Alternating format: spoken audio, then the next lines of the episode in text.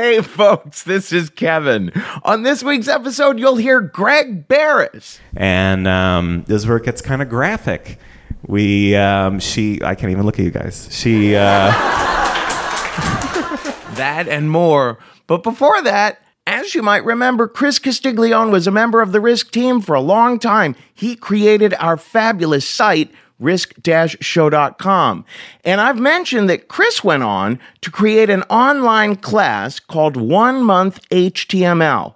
A lot of Risk fans took the class and loved it. They learned how easy it was to code by taking these one month video courses. Now, the one month guys have an even more popular course, One Month Rails. One Month Rails is a series of bite sized video lessons and step by step tutorials that teach anyone, even a total beginner, how to build their first web app like a simple photo sharing app in just 30 days. If you get stuck, there's always a real person to help you out online while you learn. In the one month Rails class, you'll learn Ruby on Rails, HTML, CSS, Bootstrap, GitHub, and more. Over 14,000 students have already started building their dream app and taking their career to the next level. So what are you waiting for? Enroll now at onemonth.com slash risk loves you. Enrollment is typically $99, but if you join now, you'll get a one-time discount 25% off for joining. And as always, you'll be helping to support Risk. Again, it's one month Rails, 30 minutes a day for 30 days, and you'll actually build your first web app. Also, how great would it be if the post office was open 24 7? No more limited hours. You could get your mailing and shipping done on your schedule. Now you can when you use stamps.com. You can print postage whenever you need it right from your desk. Stamps.com will save you the time and hassle of going to the post office. No more rushing there during your busy day. Just use your computer and printer to get official US postage for any letter or package, and then the mailman picks it up. You'll save money with stamps.com too. You get exact postage the instant you need it, no more overpaying, and you even get special postage discounts you can't get at the post office. We use stamps.com at Risk and the Story Studio, and we love it. And right now you can use our promo code RISK for this special offer. It's a no risk trial plus a $110 bonus offer that includes a digital scale and up to $55 free postage. So don't wait. Go to stamps.com before you do anything else. Click on the microphone at the top of the homepage and type in risk. That's stamps.com. Enter risk. Now here's the show.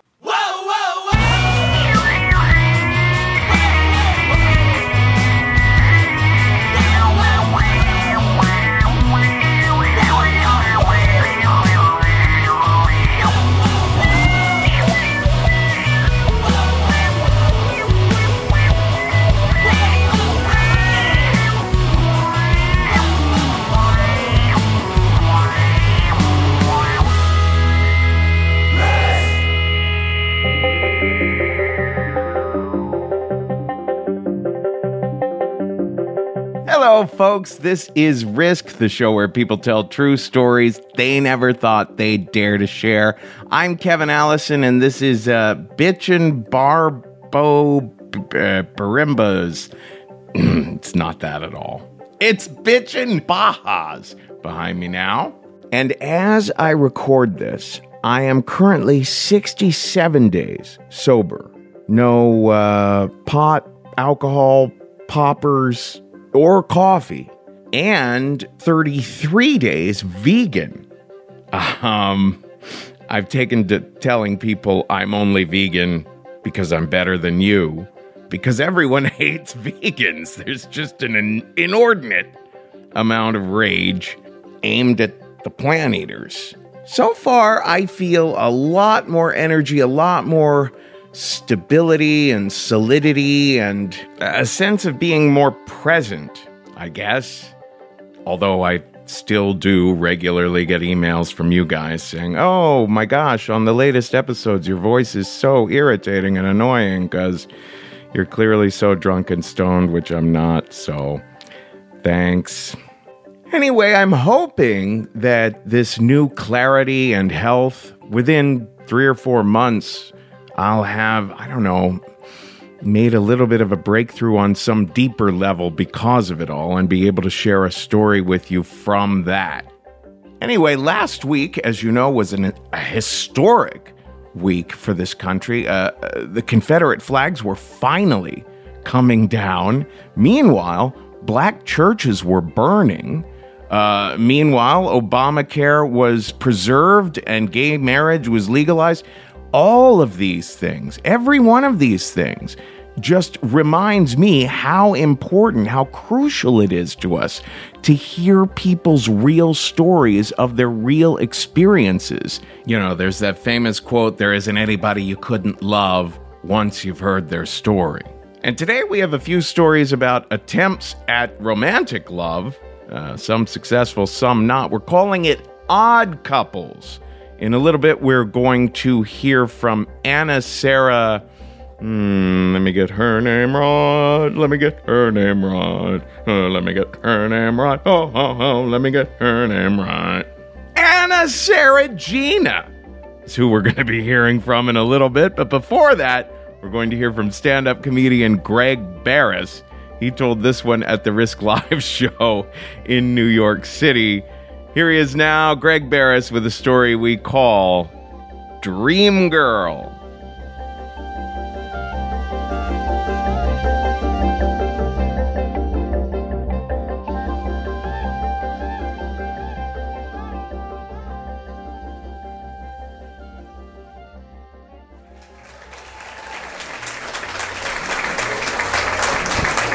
Oh, thank you guys so much. Thanks so much for being here tonight. Thank you guys for coming out. I appreciate it. Thanks for having me. Okay, thanks a lot. Thanks for being here. Thank you. A couple more people, sure. Thanks for coming. Thanks for being here. I really appreciate it. Thank you. Oh, wow. Uh, let's just get into it. This is a true story. Let's. Um, during the time of this story, this is important, as I was totally sober. I was one year, one month, no booze, no weed, no caffeine. Thank you. Thank you. My family was like, Surely you can have a glass of wine with dinner. Surely you can have some dessert tequila. and um, I had done a show, and after the show was over, I was leaving the show, and there was this girl at the bar all alone, a lone girl at the bar, like a nine at the bar. And I know numbers, people have like things with the number thing, but okay. And uh, so, like this nine alone at the bar. And I don't have a lot of moves. I'm not like a kind of guy who's like, oh, let's just throw out all your moves that you knew from the book, you know? That's not my style, you know? This, I have like one move, and it's a very subtle, and I did it. It's a very subtle walk by move. I'll just do it now. It's really super. I'm a subtle person. I'll just do it. You guys are the nine at the bar. I'll be me. Okay, here we go. Subtle. Here we go. Hi, how are you? So I threw my move out there. I threw it out there. Nothing back. Got zero back. Not a thing. So I was like, let's just get out of here. What were you thinking? Walk home. Get out of here now. So I walk six blocks home to the subway and I walk down the stairs of the subway. And then my inner voice is like, What are you doing? Turn around. You can do this. You're cool, kind of. I'm not that confident with my inner voice. You're kind of cool. Uh, turn around. You can do this. Like, you sure? Yeah, yeah, yeah. My inner voice like tries to trick me. Like, this is this is the voice of God. You can do this. Uh, I made the stars. Like, yeah, okay. And so I start walking back up the stairs and I get back above ground and I'm walking back to the bar and the wind picks up. It gets suddenly very windy, like against me. Like that's a sign, but still I persisted forward. a stick gets picked up by the wind and hits me in the face. And I'm like, that means nothing. That means nothing. Keep going. You got this. I walk back into the bar, and the girl is still there. And we talk. I end up talking to her for an hour and a half. I talk to the stranger at the bar. Yay, thank you. And um, and I'm really I'm killing it. I'm making a lot of jokes. Things are going great, just like right now. And. Uh, and then her friends come, and I start making jokes with her friends, you know, because it's important. And uh, one of her friends is a doodler and doodles a picture of me as a dragon, my head on a dragon's body. I'm killing it at the bar. then she's like, uh, "Hey, we're gonna go across the street and go dancing. Do you want to go dancing with us?" And I'm like, "Oh yeah, okay." I mean, I was, I mean, I was like, "Yeah, okay, sure, let's go dancing." And uh, you guys know me, so you know that a, I'm a great dancer, and b, I'm a really great dancer. And uh, there's a little, there you go, it's a little taste. And uh, so we go dancing. I kill it, obviously, and we close this place down and I'm, everything was great and i get i leave everybody leaves i get into a cab and i'm like that was great greg. You're following your intuition. You're getting in touch with your instincts. You're following your impulses. Awesome. And then i'm like wait a second that girl doesn't even know my full name. I don't know her full name. There was no phone number exchange. What have you done? And I start talking to the cab driver, like, hey man, listen, we got to find this girl. We got to turn around and find her because something was going on. And the cab guy is like a million percent on board. And he's like, yes, you must follow your heart. And I'm like, well, it's not like that. Okay, yeah, yeah, I got to follow my heart. And we turn around and we're like tearing through the streets of Williamsburg looking for this girl. And he's like, Is that her? Is that her? I'm like, That's a bum. Why doesn't my seatbelt work? then we see her and he's like flashing his lights at her and he's honking the horn and she's like freaking out. and I write my name and number on a napkin, you know, and I, we roll up next to her. I roll the window down. I'm like, hey, that was a really great time. We should hang out again. See ya! I'm like, yes. And the next day, she texts me. Thank you. Oh, thank you. And she's like, "Remember that funny joke we made?" I'm like, "Yeah, I remember that joke." and uh, and then we make plans to go out the next night. So I get super dolled up to the maximum, which is this, and and, uh, and we make plans and we go out. And um, turns out that this girl is a raging alcoholic. and guess what else? A dominatrix. Yeah. Oh, this is good. This is healthy. This is good for me. What is that? A red flag? I didn't see it. And uh, so we're out, and she's drinking and drinking and drinking. She get, I'm totally sober, just having like a club soda. And uh, she's like, "This is weird that you're not drinking. It's kind of crazy that you're not drinking. I don't know how I like it. I guess it's fine." and the whole time, I'm thinking to myself, like, uh, "I can make this work. This is fine." then we start sort of uh, making out. We start making out. This is like me talking about making out. This is we start making out on the street. Then uh, then she's like, um, "Do you want to come back to my place?" And I'm like, you know, like yeah, sure. I mean, you know, I was like, yeah, okay, cool, let's go. So we go back to her place and uh, we're making out on the couch. And um, this is where it gets kind of graphic. We um, she I can't even look at you guys. She. She well, we're making out on the couch and she uh, she takes my top off. And then i take her top off. And then she she takes my pants off. So i'm exposed fully exposed on the couch. And then the dominatrix without a safe word hits me she hits me, not in the face. She hits me, not in the face. She hits me down there, like this. This is literal. My immediate reaction, like some kind of uh, instinct, is to grab her hair and choke her. like, what are you doing? Why would you do that? Why, why, why, why, why, why, why, why? then the dominatrix gets mad at me. She gets mad at me. She, these are her words. She calls me a faggot. I don't know if you've ever been called a faggot during straight heterosexual sex, but immediate panic attack washes over me, full of anxiety, having like a flashback to like fifth grade gym class. And uh, and then she kicks me out of her house, and I'm like holding my pants, leaving her house. Like, why is this happening to me? why is this going on? Moral of the story. Do not follow your dreams. Oh, cute girl at the bar? Walk it off. Sleep it off. Way safer that way. It's going to be way better for you. All right, that's it for me. Thanks a lot. Have a good night.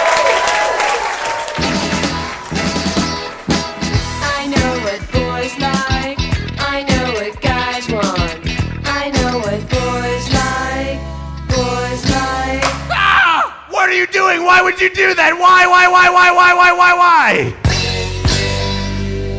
Sucker.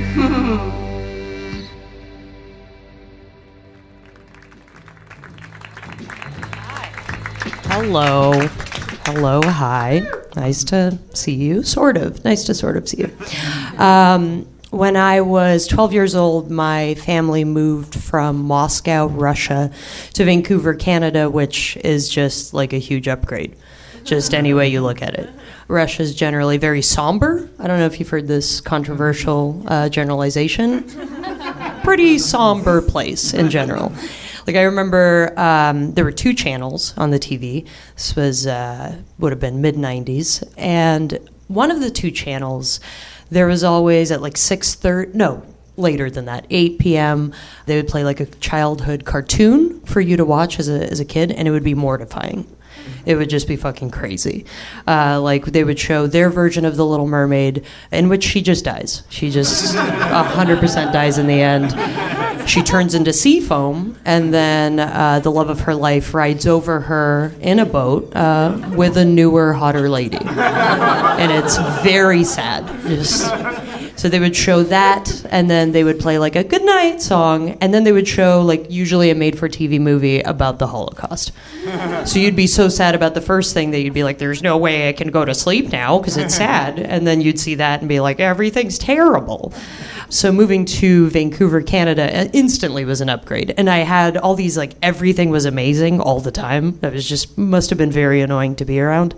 I first of all had a penis tip haircut, which is a good hairstyle. Um, when you're 12 but uh, i would like i remember the first culture shock moment was i went into a, like a massive grocery store and a friend of my dad's, while we were shopping, opened up a can of Coke and then started drinking it in the store. And I was like, What are you doing?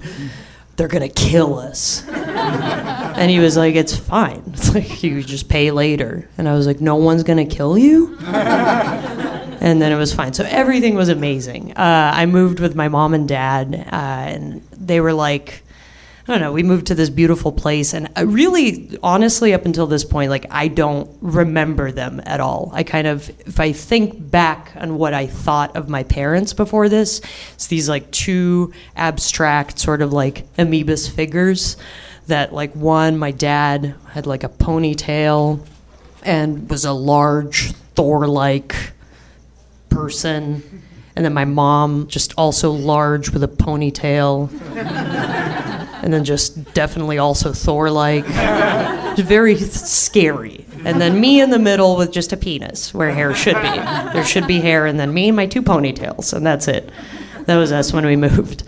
And at first, we moved to this beautiful place in Vancouver, and then my dad couldn't find a job, so we had to immediately downgrade to what turned out to be like project housing unit for predominantly immigrant families. And it was disgusting. This place was like in a basement um, kind of like a on a downslope that you could kind of walk up to from outside. And the apartment itself just had like brown scratchy carpet that looked like diarrhea. And then like the walls and the counters somehow together looked like styrofoam that had been like chipped off and just everything was gross and stale and wet all the time. But still, it's not Russia, so fuck yeah, you know? and my dad, in this time, started trying to find a job, and he couldn't. And so he just kept to himself on his computer and just every day would try to find a job. In order to supplement her time, my mom took to the internet. This is when uh, Russian forums became very popular.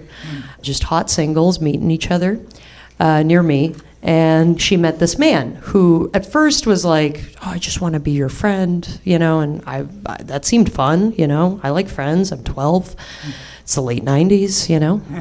Perfect time to meet friends.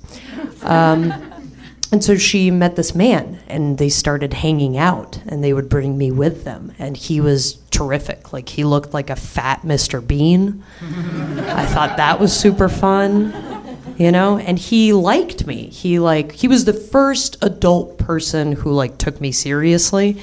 And i would make like dumb voices and faces and he would laugh and that seemed important for some reason. And so he like the three of us would hang out together all the time. And he would essentially take us to these like beautiful places in Vancouver, like all these artisanal, you know, just like just like an artisanal gelato shop. You'd walk in and everything would be like bright purple and blue and minty, and like the people working there seemed minty and mm-hmm. You know, and then he would take us to the beach and the water was like beautiful and clear and blue. Then I'd come back to my shitty apartment with brown carpet and a dad with a ponytail that wasn't facing me, you know, mm-hmm. just like bobbing as he's looking for a job. And so by comparison, this dude seemed great.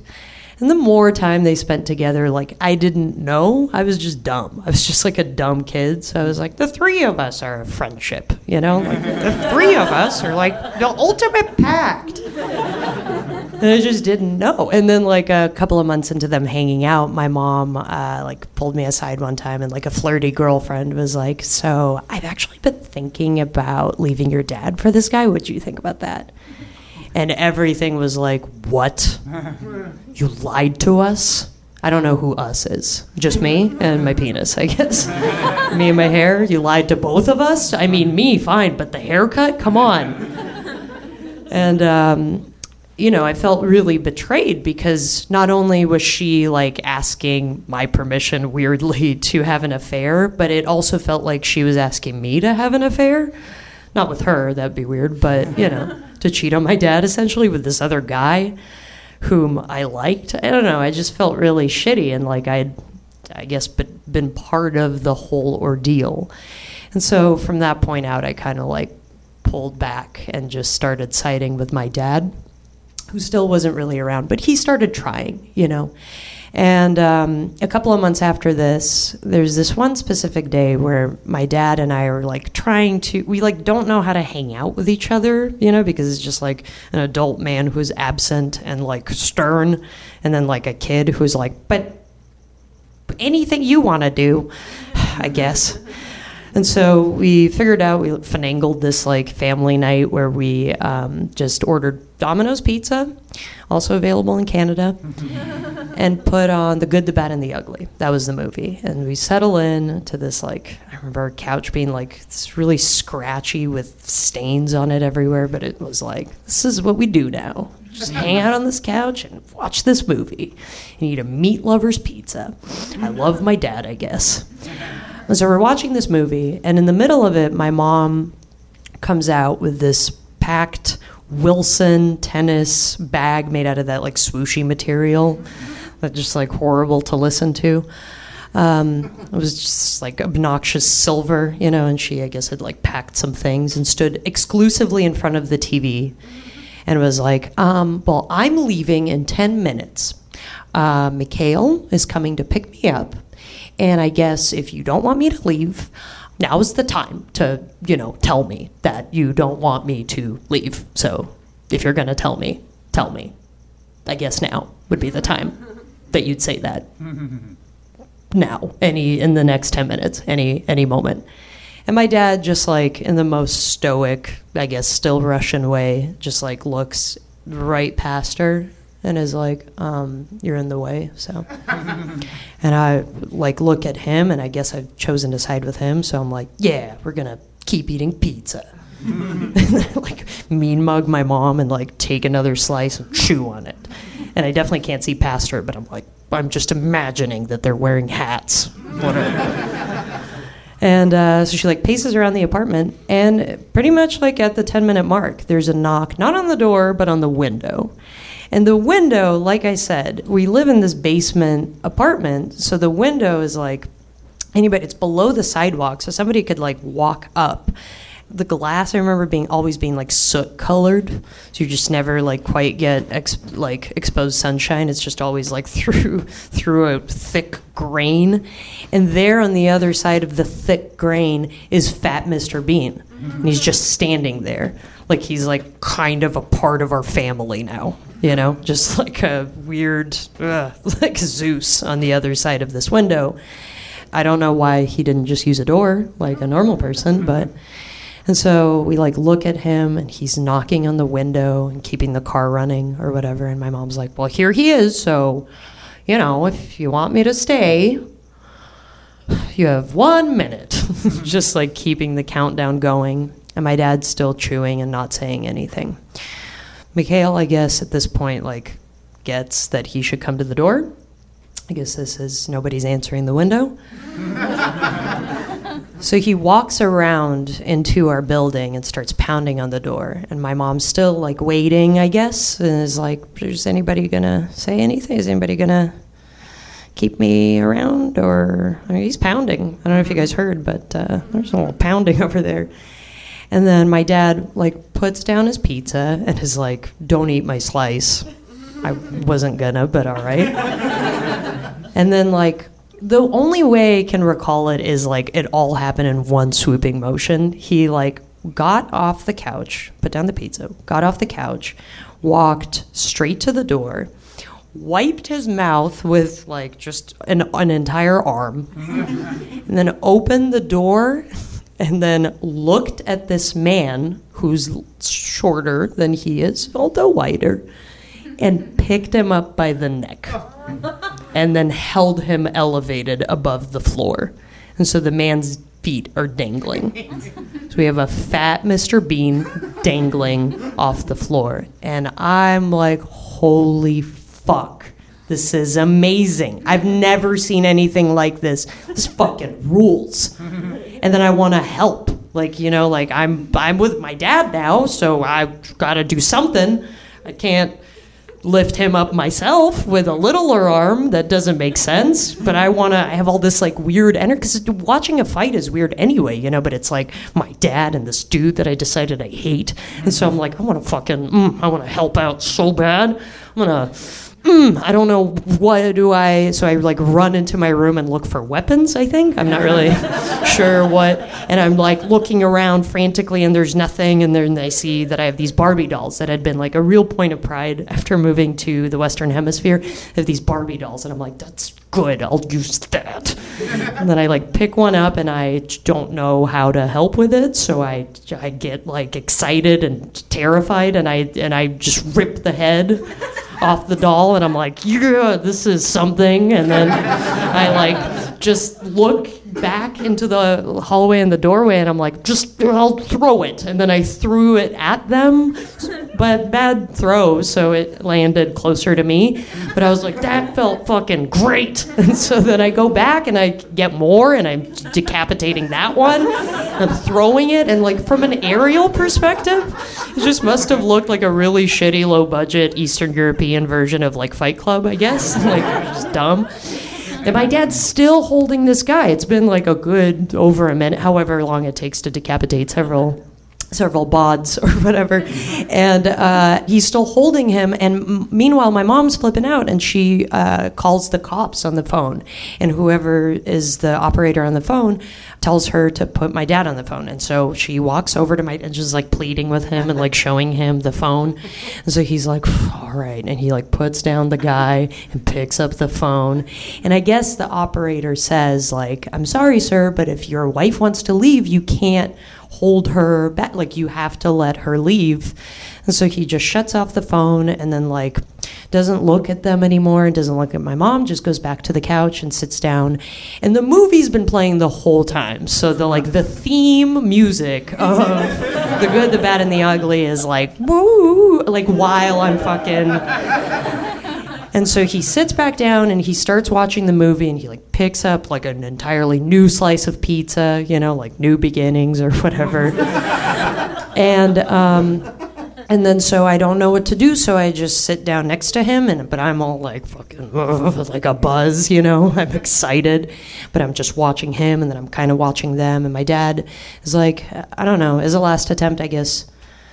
You could tell him to leave. Maybe he'll listen to you, and then he sees like I'm like mortified, and so he's like, "All right, you actually, I'm not going to make you do that." And he just like into the hallway, kind of absently and sadly, says like, "You know, I'm just trying to watch a movie and eat pizza with my daughter. So if you guys can fucking leave, that'd be great." And then they silently do, but they leave the door kind of ajar and they don't close it. My mom doesn't really look back and walks away. And we live in these like like I said, these apartment buildings for immigrants and all these immigrant families that are like in these apartments, sometimes 13 to a one bedroom, are in the hallway and they're like looking all at us. There's like people with half braided hair. they're all looking in and everybody looks scared. And I look at my dad and he's just looking forward. So I'm like, all right, I guess keep the door open and keep uh, keep on trucking. Um, and um, then my dad looks down and sees, starts noticing the Barbie dolls, and he picks one up and picks up a head, and is trying to put it back on his body, and he he like can't do it. He can't he can't get it on where the neck is. And he keeps fumbling with it, and it's like just not going on, and he starts crying. And I'd never seen an adult person cry before. And I've certainly never seen my dad emote in the least bit. Like, we've never told each other we love each other. We've never, you know, he's just always been very closed off. And so I see him cry and I'm like, what the, f- what is going on? And I am like little, so I don't understand that it's not about the dolls. And so I'm like, dude, it's fine. You don't have to, I don't need the dolls. We're like adults now, so I don't need that. And um, he very quietly just says, like, I'm sorry. I just wish we could have stayed together while you're still a kid. That's all. I love you, and I wish we could have done that. And um, I say, I love you too. And then we just keep watching the movie. And that was the end of that day. And it's really weird because I don't like this one specific incident has really really colored the way i see my parents. Like i for years would see them as just good and just bad. Like my dad decidedly was good because he was looking for a job you know and loved us and then my mom was bad because she took off. And this ended up being really problematic in my relationships with them honestly from there on out and so I didn't learn right then how to be an adult, you know? Like, I didn't. I know without a doubt that this incident is like the end of childhood and the beginning of me, like, growing up. But it would still be a very long time of my being a dumb kid, still. It's just that for the first time ever, I saw my parents as people and not these abstract figures. Thank you.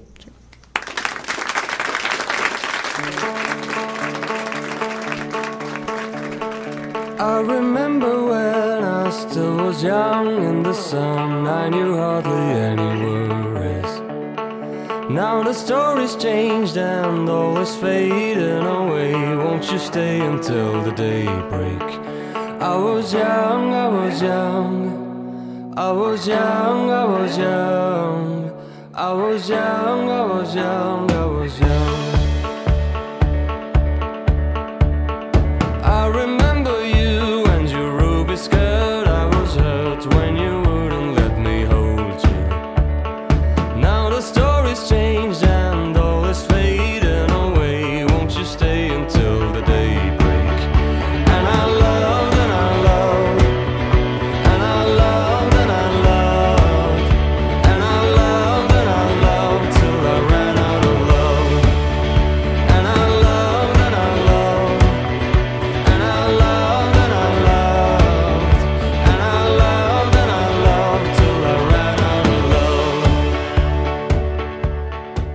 This is Risk. This is Ewert and the two dragons behind me now, and we just heard from Ara Anna. Oh fuck! I fucked up her name.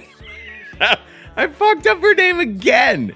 Anna Seregina. Of course, this time I fucked up the easy part. Folks, we're going to be trying something new this week, and that is because there's something that might happen in the near or far future, but.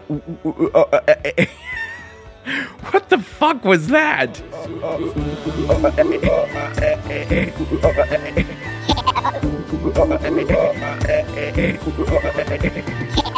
You see, it doesn't take drugs or alcohol at all.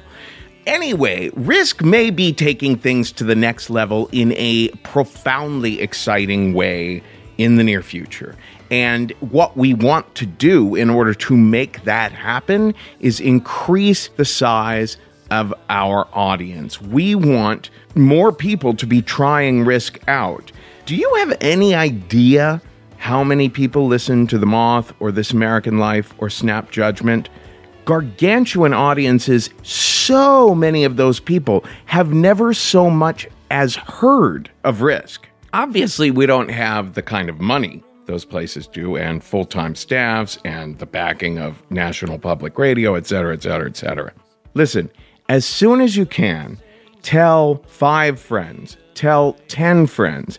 You've got to check Risk out. Tell them the best of Risk number four is probably the best episode to start with. That's always been one that I recommend to people first. Send them a link to our website at risk show.com. Tell them how easy it is to download, how it makes driving or riding the train or running on the treadmill or taking a walk around town or while you're doing the chores at home or whatever it is so much more meaningful and emotional and entertaining and just memorable a time. If you believe in risk, be a, a proselytizer of risk.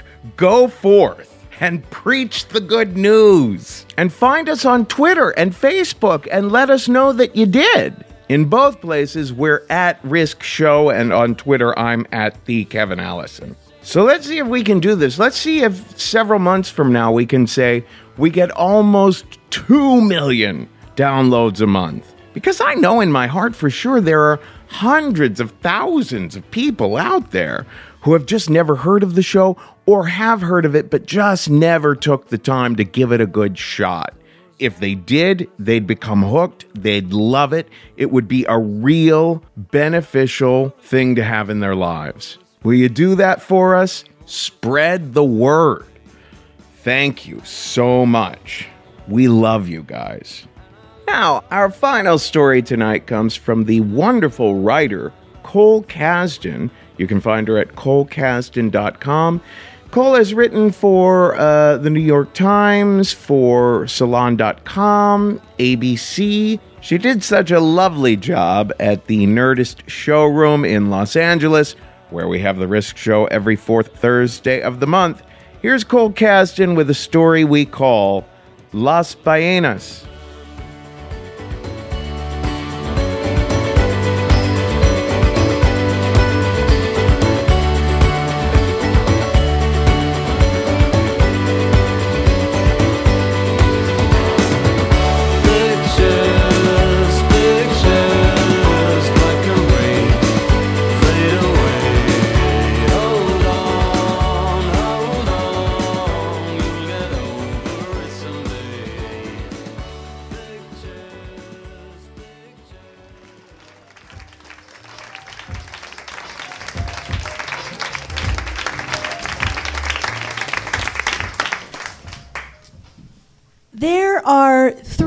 Reasons not to date a man with a motorcycle.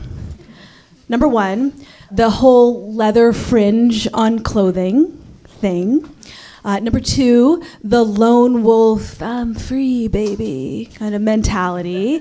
And uh, the third reason not to date a man with a motorcycle is, um, you know, crashing and cracking your head open and dying, which for me is the main reason. And I had never had any desire to date a guy with a motorcycle. It wasn't like a hot, great thing for me at all. Not interested until I met this guy, Hugh. Hugh was he was a biker officially, but you'd never know it to look at him. He looked like a totally normal person from the outside. And uh, we met at work, so he had a job. And uh, he was just like a smart, funny, cute guy who happened to ride a motorcycle as opposed to being a biker. And for me, this was a really important distinction. When I was a little girl, my Aunt Jane exclusively dated motorcycle rider guys. They were always these very like ruggedly good looking, bad judgment, slightly assholey, non committal guys. And um, I remember they would do like every time something would happen, like they would say something really stupid at the dinner table, or um, one didn't show up for Christmas. Like we waited, he just never showed up. Uh, and my dad would just like look down at his plate and shake his head as if he wished it weren't like so predictable, like bikers. When I was six, my aunt's husband at the time, who did have leather fringe on everything, asked me if I wanted to go for a ride around the block on his Harley. And um, I said no because I was six. And he made fun of me. Like, what are you scared? I'm like, yes. I'm six. And like he laughed at me, and my dad saw the whole thing. And afterwards, my dad told me that I had very good judgment and I had made the right decision. And as an adult, I remember once or twice I was on the back of a motorcycle, and it was very fun, but I knew like a very bad idea. And I knew that bikers were not marriage material because I had seen this with my aunt and her like three biker husbands. And I knew anyway that the man that I would eventually marry would be an Ivy League grad who had read East of Eden three times. Those were my deal breakers. Very reasonable. What girl doesn't mean? Um, and and I was noticing as I was like in my getting into my mid 30s that all the things that were on my pros list in a potential partner when I was in my 20s were now in the cons list. So I was like in my mid 30s like hot fun musician. It was now like hot fun musician.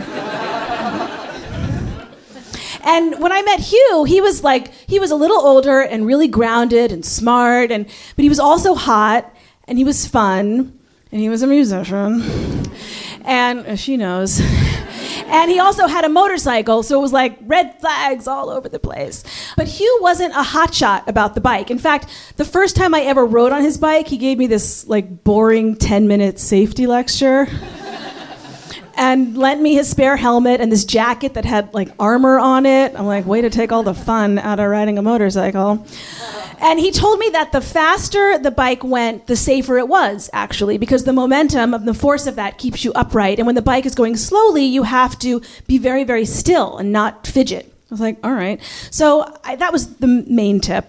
The, I, within like a couple times of being on the bike, I surprisingly started loving being on a motor like being on a motorcycle is so fun you guys. Like it makes everything an adventure. Like even going to gelson's is like an adventure. Like are we to take the bike? Okay let's get milk. And, and i was starting to starting to fall for hugh too because even though he had all the makings of a great hot fling he also had a lot of qualities that i was looking for in a partner I was maybe starting to fall in love with him. So when he asked me to go with him on a 10 day motorcycle trip down the Baja Peninsula in Mexico, I said yes, because what could go wrong there? We rode down Highway 1. I mean, we had all our belongings were like packed tightly on the bike. We were staying in tiny towns I'd never even heard of. I mean, it was an adventure like I had never, ever done before. We swam in the Sea of Cortez. We ate guacamole for breakfast, lunch, and dinner. It was like the perfect trip, and it was so romantic. And when you're on a motorcycle, you're sometimes, you know, you're riding for hours at a time, and you can't talk to each other. So we started to develop this nonverbal communication system. Like I would tap him on the shoulder to indicate pull over for like a bathroom break. He would tap my knee to kind of wake me up to a sight that maybe to make sure I wasn't missing something beautiful that we were seeing. I would um, uh, squeeze him with my legs to indicate excitement. Like if I saw a sign for the town we were heading to, like Todos Santos, 20 kilometers. It's not fair to blame the gray whales for what happened next because they're innocent animals. Okay. There are these whales, these amazing gray whales, according to everyone in Mexico. And once a year, they migrate down from heaven, apparently, to this one lagoon in San Ignacio to give birth to their young. And they're only there for a week, and if you blink, you miss it, and then they go back to swim at the right hand of God. And people plan their whole trips like a year in advance for this one week in San Ignacio, right? This whale eclipse. And and Hugh and I just happened to be in San Ignacio when this was happening. And it's all anyone talks about. Like you go to cafes and you just hear like whales, whales, whales. Like everyone's talking about the whales. And we just saw the whales. Are you seeing the whales? We're seeing the whales tomorrow. We saw the whales yesterday. And when people just in chatting with people found out that we weren't seeing the whales, there was almost this tourist peer pressure about it. Like, you're not seeing the whales? Why aren't you seeing the whales? The whales are magic. If you don't see the whales, you are a fool because the whales will change you.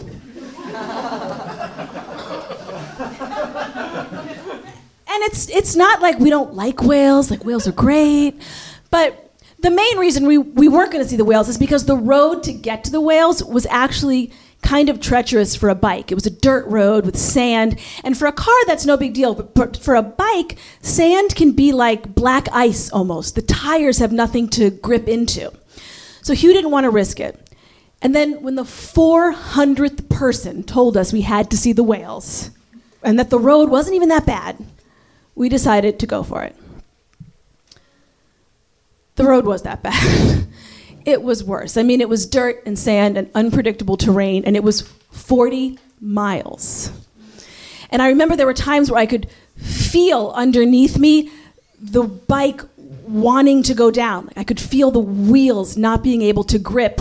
At one point, we were going down this sandy hill, and I could hear Hugh in front of me yelling at himself through his helmet.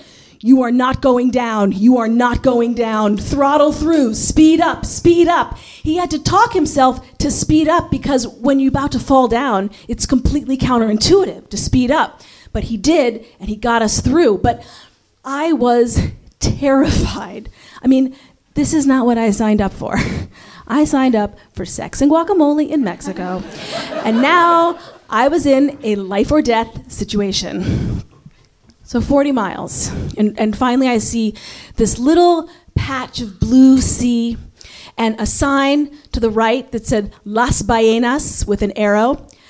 That's whales in Spanish.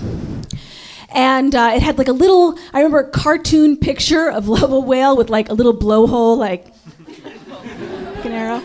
And, and so uh, we turn off, and then we hit a patch of sand, and we went down. And we weren't going that fast, but we went down hard. I mean, I remember my helmet just smacked against the ground. And then we were trapped under the bike, this 500 pound machine, like in the same position we were sitting up, but like on the ground, like that. I did a quick mental scan for the kind of pain that goes with broken bones, because I know that pain, I know what that feels like, and I hadn't broken anything. So I wormed my way out from under the bike. And I, I remember I was asking Hugh, Are you okay? Are you okay? And he wasn't answering. And finally he said, I don't know. We were in the middle of fucking nowhere. I don't speak Spanish. I had just learned the word for whales 20 feet back. It's Las Ballenas. Hughes wormed his way out from under the bike, and he could tell that he broke a few ribs. He could feel it.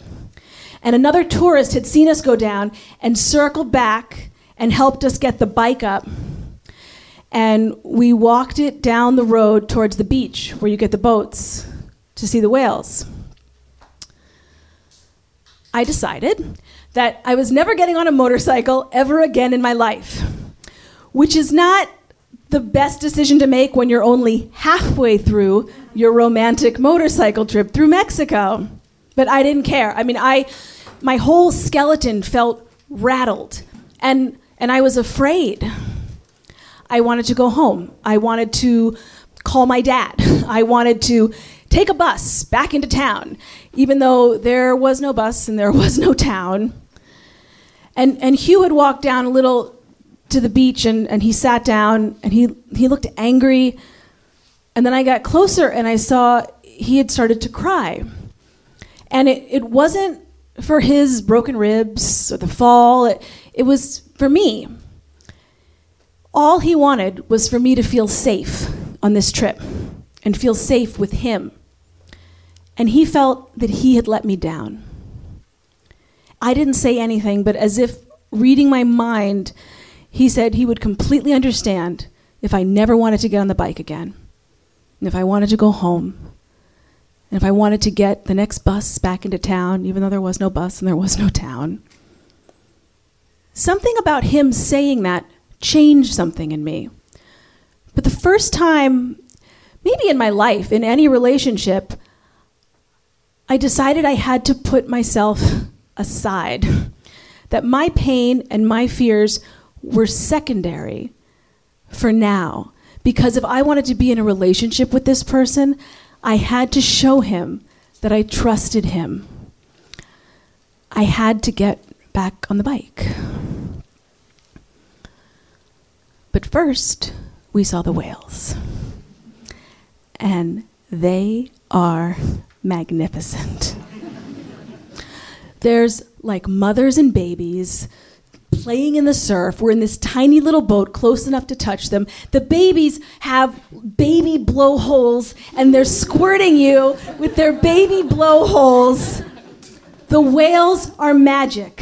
And if you are in San Ignacio the second week of March and you do not see the whales, you are fools because they will change you. there was no way back except the way we came. It was 40 miles of dirt and sand. I remember at one point, Hugh had us both get off the bike so that we could walk it up that sandy hill that we had come down. It was so scary. But the whole ride, I was terrified. And when we finally hit pavement, Hugh reached his hand back, and I took it. It was our nonverbal bike communication. He was saying, Thank you. And I was saying, I'm in. There are three reasons not to date a man with a motorcycle, but I couldn't think of one not to marry Hugh when he asked me the following year. Because I realized that bad shit happens beyond your control, but there is no one I would rather have at my side than that man. And I think the whales did change me, after all. Thank you.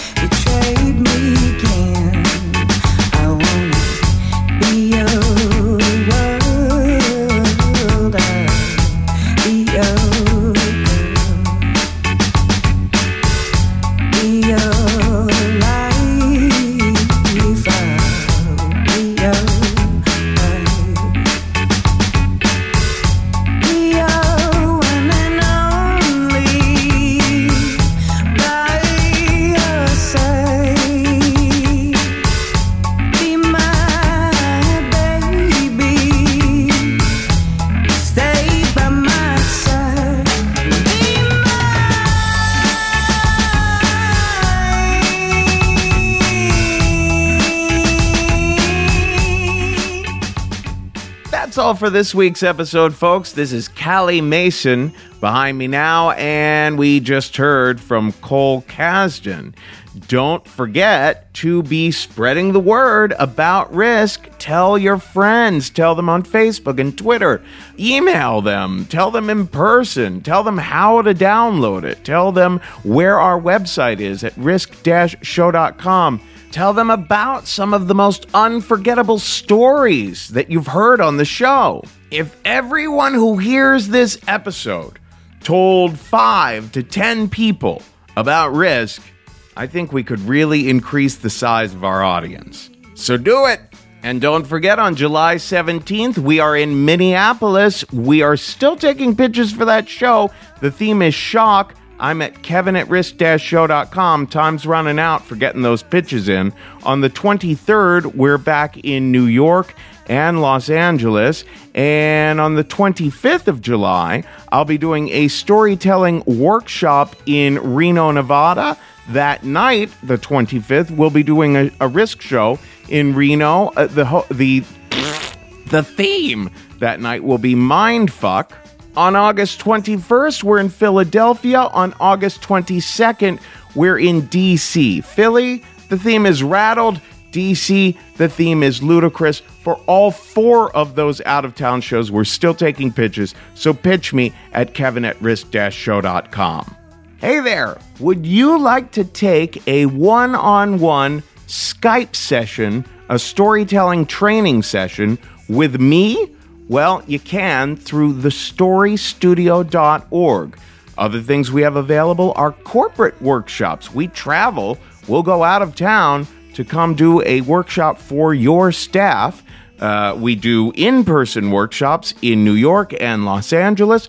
We have our workshop that's online that you can take in your own time at your own speed, all at thestorystudio.org. Folks, today's the day. Take a risk. Be our